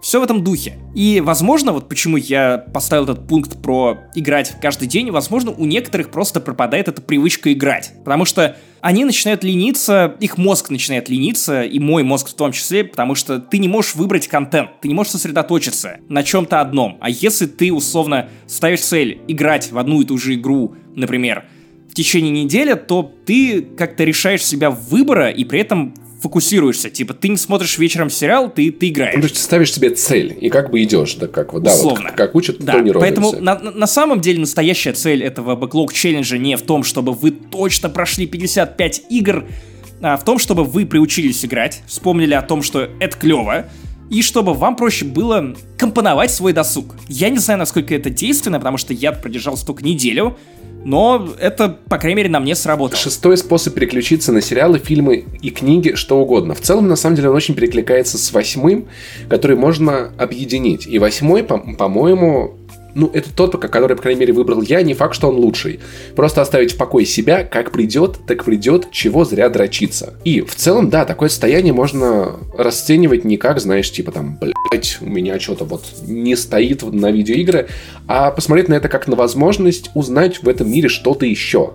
Реально просто отпустить нахуй этот hype train, перестать париться, что ты не прошел релиз, который сейчас все вокруг обсудят, забить хуй. Отличный способ вот имени Паши Пивоварова, просто берете хайповый релиз, сразу маркируете его как дрочь ебучая. Gone, например, и всем да? так сразу и говорите, чтобы все от, отстали. Ну, наверное, если бы он это, ну, это, же дрочь, работа, ну дрочь, вряд ли, ну, вряд чувак, ли я ну, за дрочь, него взялся работа. Но, к примеру, там, там все Assassin's Creed после э, Black Flag я маркировал как ну нахуй и просто обхожу их стороной. Книги сериалы, фильмы. Не идет что-то из этого? Идите погуляйте, увидите с друзьями. В вашем городе, даже если это провинция, поверьте, есть хотя бы одна ебучая пиздатая выставка, на которую стоит сходить и просто освежить какие-то впечатления от жизни. Может быть, в кино. Может быть, у вас есть битва роботов проходит в вашем городе, и вы посмотрите, как роботы мутузятся. Стендап-клубы сейчас есть в каждом селе. А если это маленькое село, вы еще можете сапогом кинуть в этого Васяна, который выступает, и завяжется охуенная драка. Вы получите много прекрасных впечатлений, так что, наверное, забить хуй и просто подождать, пока оно само не придет. Ну, то есть, рано или поздно может появиться такой релиз, как вот у меня это там работает Death Stranding, когда я такой, окей, время пришло, я снова готов сидеть до 4-5 утра и с красными глазами такой, блядь, это охуенно, я не хочу идти спать. Оно просто может заработать. И еще, наверное, особенно важная истина для 2020 года, которая на самом деле прописная. Но опять же, наверное, ее важно проговорить. И звучит она примерно так. Мы все избалованы. Контента слишком много. Вашего внимания слишком мало. Вашего свободного времени слишком мало. Вас слишком мало. для того, чтобы успеть абсолютно все. Поэтому, если вам что-то не нравится, если вам что-то не заходит, не корите себя по этому поводу. Не переживайте, не испытывайте чувство вины по возможности. Я знаю, что, скорее всего, это так не работает, в том смысле, что если тебе за что-то стыдно, типа, ты потратил 3000 рублей на игру, которая тебе залетает, я должен тошнить ее, потому что я же потратил на нее деньги. Чуваки, ваше внимание дороже любых денег. Ваше время дороже любых денег. Если вам что-то не залетает, прррр, вот так вот это должно вылетать из вашей жизни. Дропайте скучные сериалы, скучные игры, которые не относятся к вашему времени как к чему-то ценному и важному. Просто дропайте! Это вот реально как вот эта цитата из тупопизных пабликов ВКонтакте, которая, что вам надо научиться закрывать скучную книгу, уходить со скучного фильма и расставаться с людьми, с которыми вам не по пути. То же самое с видеоиграми. Чувствуете, что, что с игрой не по пути, все, забейте. Если, знаешь, вот, если это сериал, и вам говорят, что, бля, на последнем сезоне, на последней секунде последней серии будет такое, нужно только потерпеть 40 сезонов скучной ебы. А вот потом-то будет такой, о, Забейте хуй. Что важно еще понимать, Netflix, Disney, PlayStation, Xbox, они вам не друзья. Они очень хотят быть такими типа, эй, вот мы тебе посоветуем сериал, а вот смотри, вот тут вышла игра. Эти компании вам не друзья. Они хотят ваших бабок и хотят ваше время. А война за время, кстати, знаешь, вот удивительно сейчас получилось, она идет с распространением подписчных сервисов. Игры, которые быстро запустить, она началась еще сильнее, потому что теперь игры соревнуются с фильмами, фильмы соревнуются с сериалами. И все вместе такая ебучая война, в которой мы, знаете, все еще хуже, чувак, потому что за твое внимание конкурирует вообще все, что находится в твоем телефоне. Да, кстати. Тот же Facebook. Я постарался до минимума свести все уведомления, которые приходят мне от Facebook, который просто ебанулся. Инстаграма, который ебался еще в три раза сильнее. Я просто не понимаю, как живут люди, у которых включены уведомления на лайки. Слушай, Пушами. я выключил вообще в ВКонтакте все уведомления. Знаешь, в какой момент? Они стали присылать посты типа, ой, а ваш друг запостил такую штуку, он не постил полгода, посмотрите. Я такой, нахуй выключить уведомления. В Инстаграме можно прямо в настройках оставить только личные сообщения. Это то, чем я реально пользуюсь.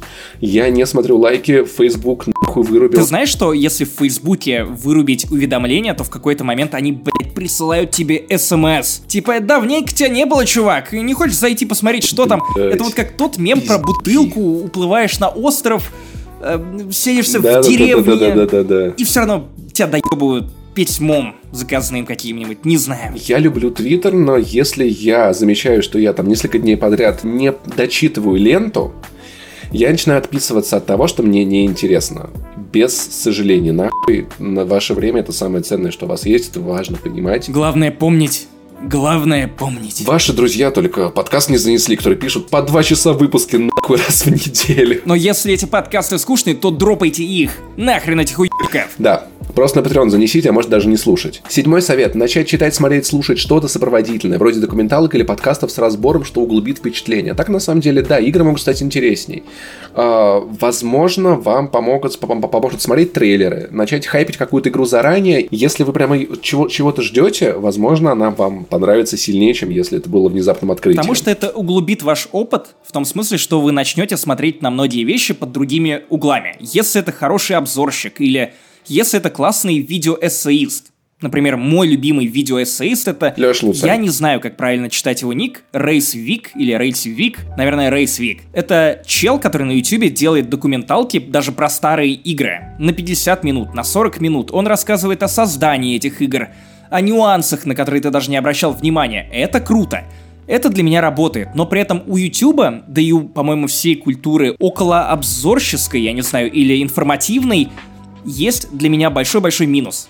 Для Ютуба так точно. Проблема для меня, по крайней мере, в том, что очень много контента базируется на ненависти. На ненависти к играм, разработчикам, фильмам, сериалам. Вот то, что, по идее, люди, которые рассказывают о кино или сериалах, должны пр- пропагандировать, любить и находить что-то хорошее даже в самом отвратительном, вроде Days Gone. Из-за того, что алгоритмы YouTube гораздо охотнее промоутируют те вещи, которые как раз вызывают, ну, почему-то вот что-то негативное. Поэтому у нас довольно много блогеров средней руки, которые зарабатывают на том, что каждую новую игру они топят в говне. Соответственно, там появляются видео с этими кликбейтными заголовками на тему того, что «Э, такого говна я еще не видел!»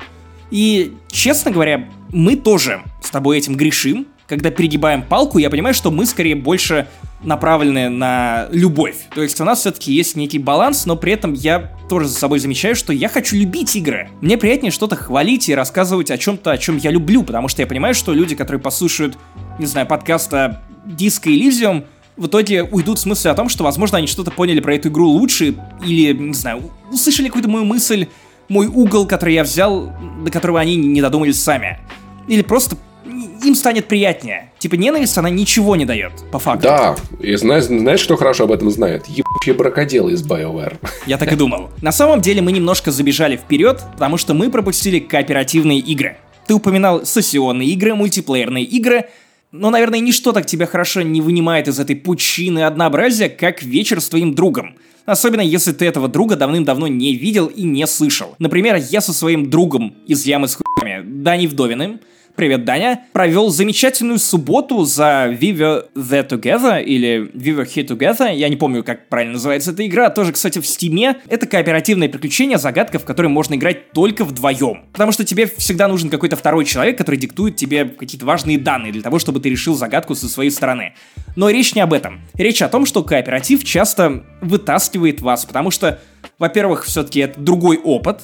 Вы не только играете во что-то, вы еще и общаетесь с человеком. Вот, во-вторых, как ни странно, я часто больше вовлекаюсь в игры. Потому что если ты начинаешь проговаривать вслух то, что ты видишь, то у вас завязывается некая ролевая игра. В том смысле, что... Окей, окей, я, я, я, я понимаю, что ты сейчас опять начинаешь вот это вот название домашнего порно и прочего.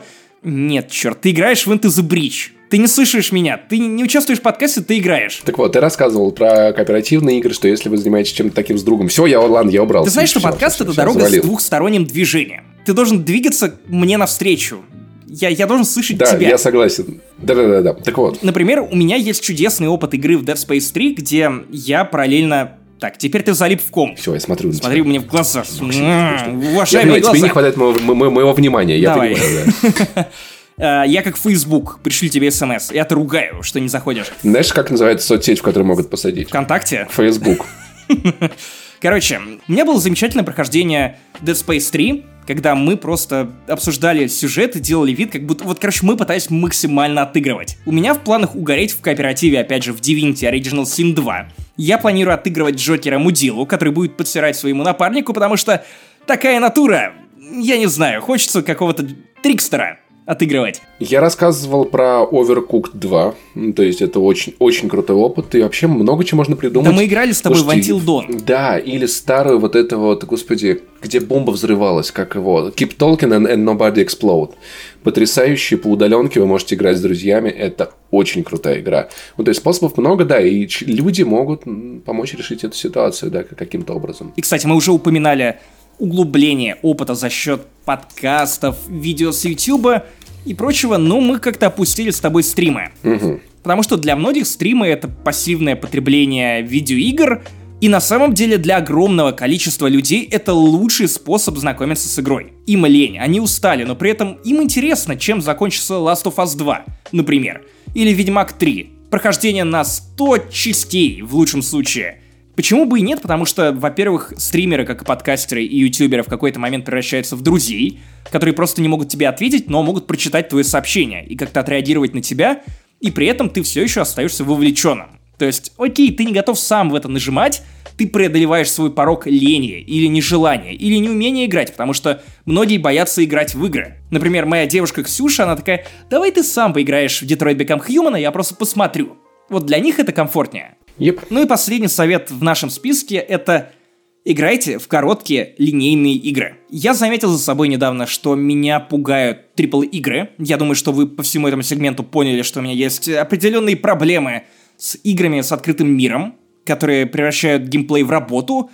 Я повторяю это, наверное, четвертый раз за подкасты последние – вот, но при этом короткие игры, линейные, у которых понятен финал. То есть я понимаю, что я потрачу два вечера на это дерьмо, и я закончу. В таком случае мне гораздо проще уговорить себя за что-либо сесть. Не за репост в смысле, а за, ну, за какую-то линейную игру. Я вспомнил случай, когда, опять же, у меня была игровая хандра примерно года три назад, и я просто сел перепроходить Uncharted. Как раз у меня был диск с ремастерами для PlayStation 4, Я подряд перепрошел все Uncharted и заходил отлично. Да, они однообразные в смысле геймплея, потому что они все довольно похожи друг на друга, но при этом, блин, ты бежишь вперед, ты не особо думаешь. Тебе показывают классное кино. Время от времени ты решаешь загадки, и ты такой, окей, мне что, не нужно собирать ебучие флаги? Окей, ты что, можешь закончить эту игру за 2-3 вечера? Ммм, это довольно прикольно. Наверное, по этой же причине я так быстро прошел Jedi Fallen Order, который тоже, в общем-то, довольно большой, тоже не самый линейный,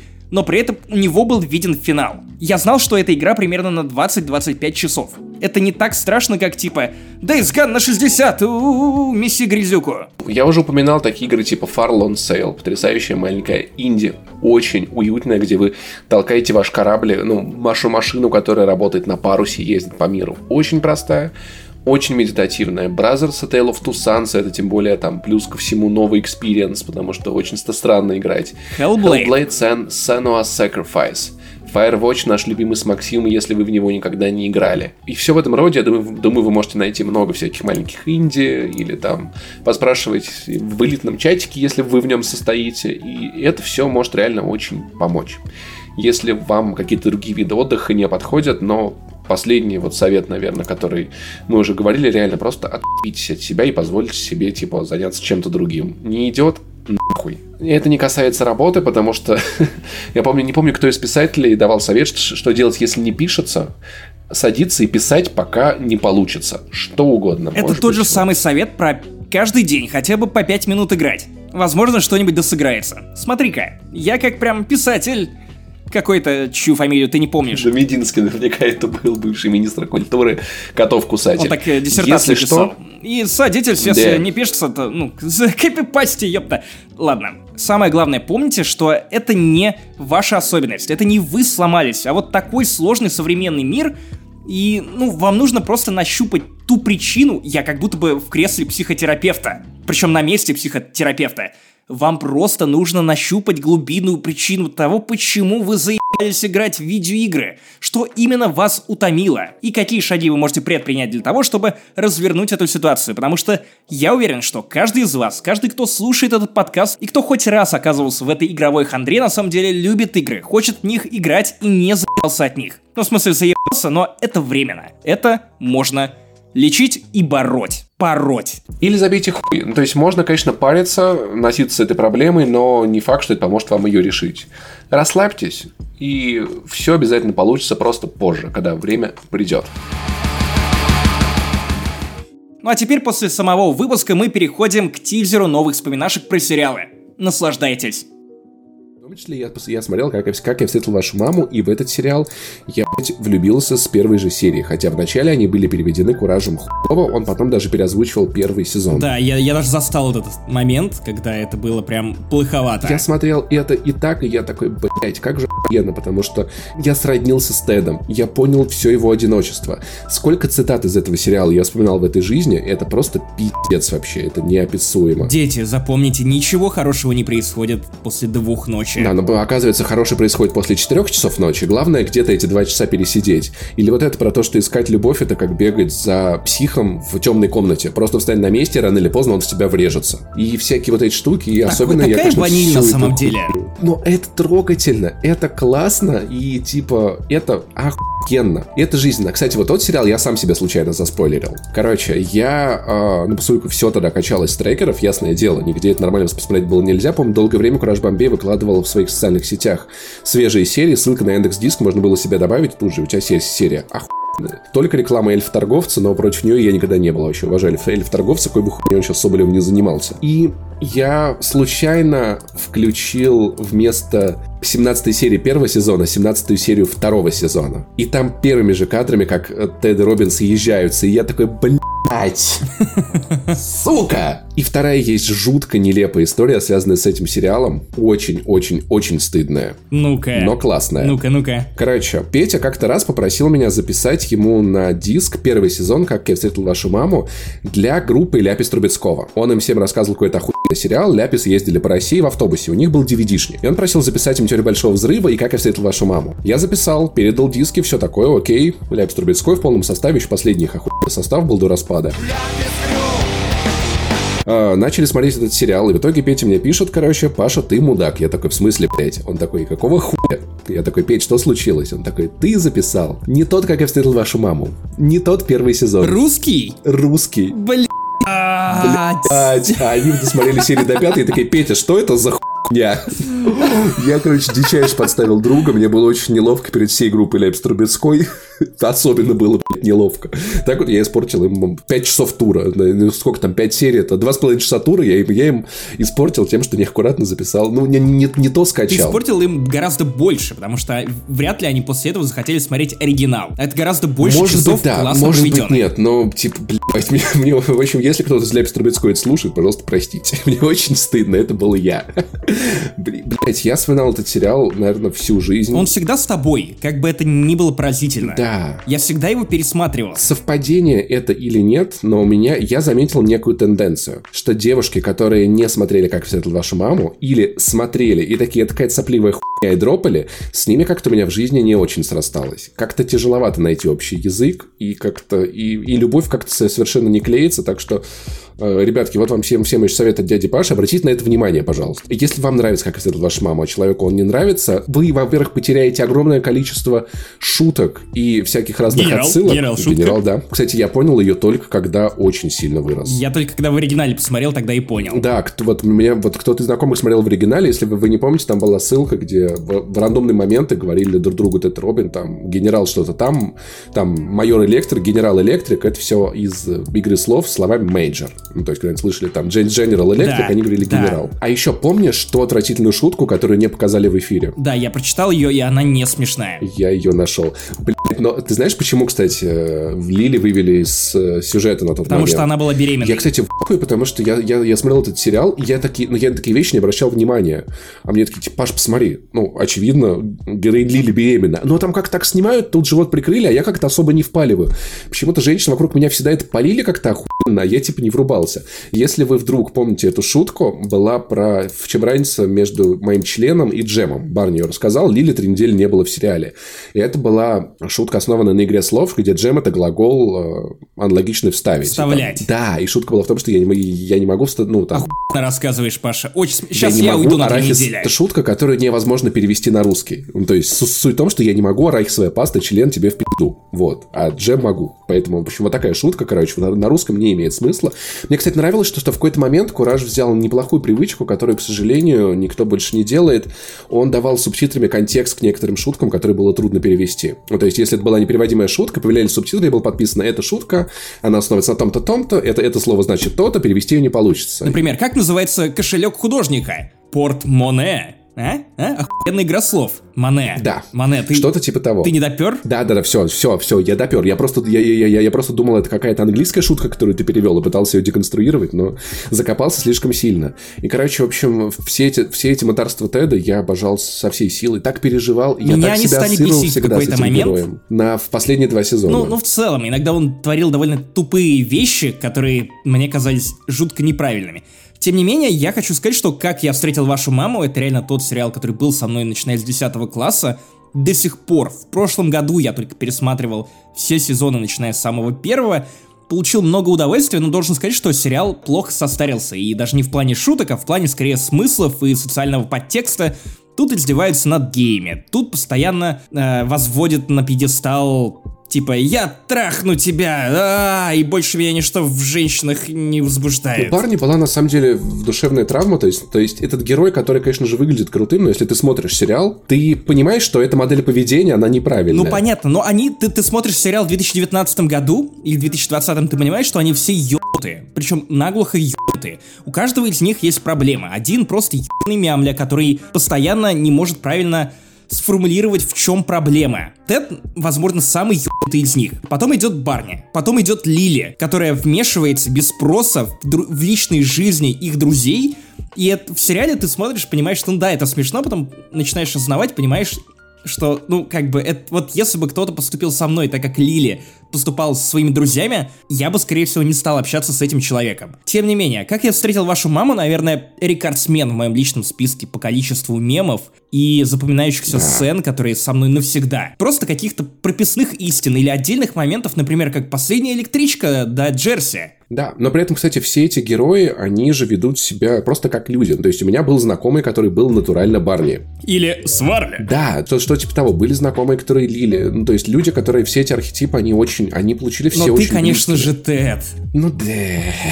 Тогда я это кто? А, тебя там не было. Возможно, я ближе к Маршу. Может быть, да. Ванильный гром. Такой я вертел тебя да, на да, пне, да, вот и справочка при мне. Ну Блин, хотя меня часто и с Маршалом сравнивали. Я всегда называл этот сериал более современной версией «Друзей», на тот момент совсем современной, потому что они были похожи, но, как я встретил вашу маму, при всем при этом был сильно честнее. Ну, то есть ты можешь себе представить, чтобы взрослые каждый день зависали в кофейне, блядь. Ну, типа, в кофейне они такие, о, мы так любим кофе. Ну, честно говоря, меня не это поражало. Феномен, как я встретил вашу маму, в том, что это первый на моей памяти из ситкомов, которые увлекали тебя сюжетом. Они заигрывали с нарративом.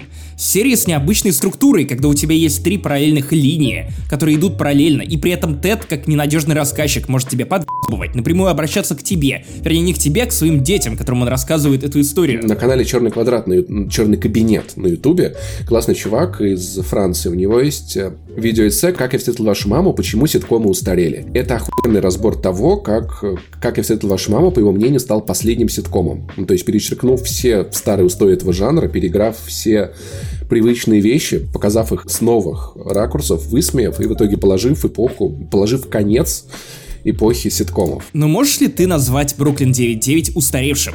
Или Good Place устаревшим? Я думаю, что Бруклин 9.9, он уже совсем другой. Он не такой, как те семейные ситкомы, которые были вот такими миленькими. Он уже как... Это какая-то реально новая эпоха. То есть он не так похож на друзей. Ну, как я встретил вашу маму, не был миленьким. И клиника тоже не была миленькой. Он был совершенно разным. Это микс из драмы, комедии, трагедии. Они употребляли наркотики. Это было забавно. Это было честно. Но концовка меня, если честно, расстроила. И меня тоже. Я понимаю, что она была сделана. На всякий случай, я уверен, что кто-то из вас еще посмотрит этот сериал, из тех, кто его не видели. Но, скажем так, для, для тех, кто понял, короче, настоящая концовка, мне кажется, была сделана специально для того, чтобы люди ее обсудили. Потому что это была концовка, от которой хотелось бомбить. И это как бы обесценивало историю, на мой взгляд. При этом э, та концовка, которая вышла в итоге на DVD летом того же года, ты смотрел ее? Да, она доступна на YouTube, вы можете просто вбить на YouTube и посмотреть, она лучше. Она реально вот похожа на то, чего мы ждали, и типа... И... Короче, сериал Anyway классный, я не знаю, мне кажется, я бы его советовал даже со всеми теми вещами, в, да даже со всем тем не вписыванием в современный контент, так или иначе. Он доступен на Netflix с русскими субтитрами. Смотрите. Помнишь, когда Барни клеил Кэти Перри, была просто охуенная сцена, которая очень-очень-очень раскрывала вот этого героя, когда он такой, типа, кто твой папочка? Она такая, а кто, она такая, а кто твой папочка? Я не Барни? знаю. Я не знаю. И рыдал всю и ночь. Боже мой. Вот. Тоже человек с большой травмой. В общем, все, короче, рады за Теда. Семи... Мне кажется, никто никогда мне не, не пропагандировал семейные ценности так, как это делала, как встретил вашу маму. Я даже не обижен, потому что, с другой стороны, блядь, серия про бургер, сука, это же реально жиза. Лучший бургер.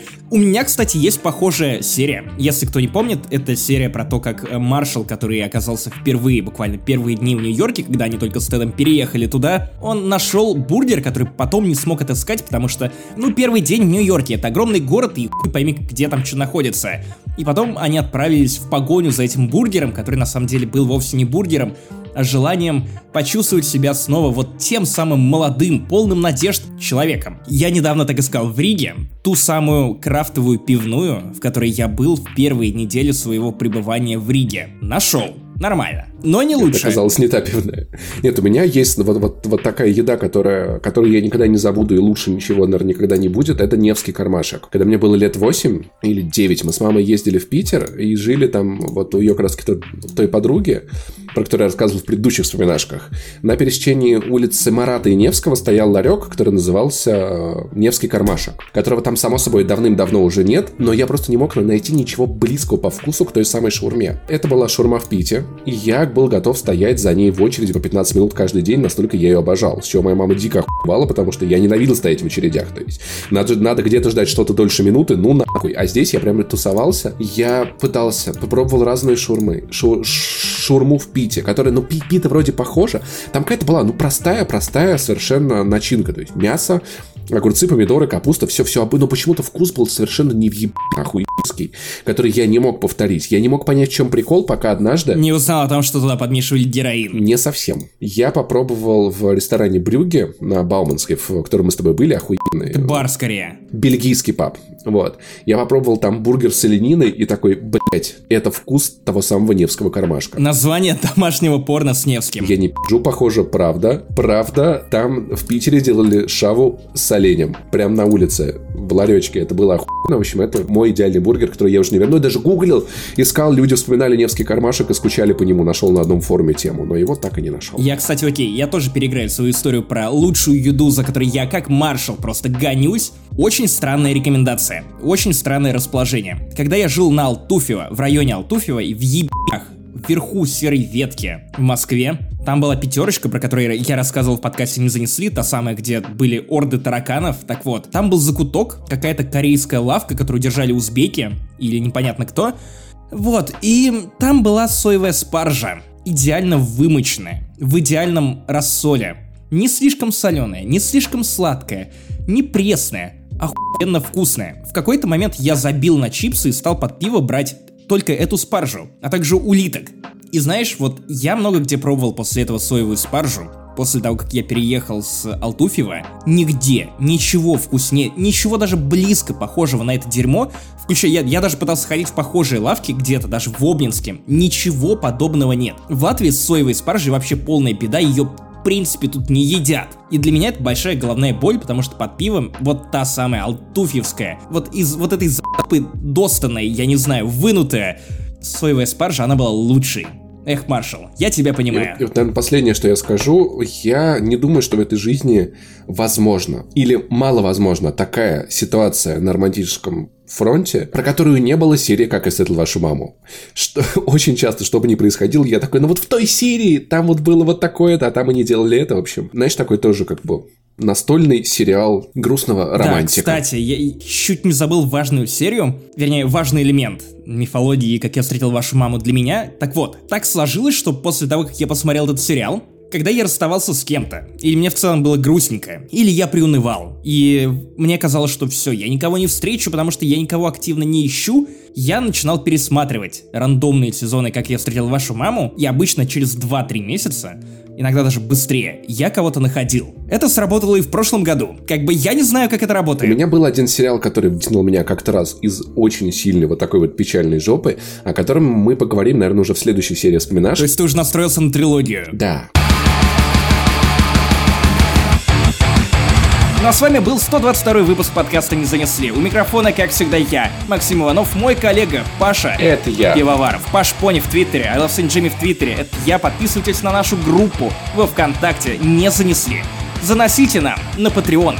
Если вы считаете, что мы этого достойны, оставляйте ваши комментарии, оценочки в iTunes, потому что мы это зачитываем, нам это приятно, мы видим и чувствуем от вас фидбэк, потому что иначе нам кажется, что мы просто вещаем в пустоту холодного космоса. Короче, показывайте нам всеми силами, что вы есть. Тегайте нас в соцсетях, рассказывайте друзьям, чтобы выпуски выходили, ну, как минимум так же часто. Хотя бы каждую неделю.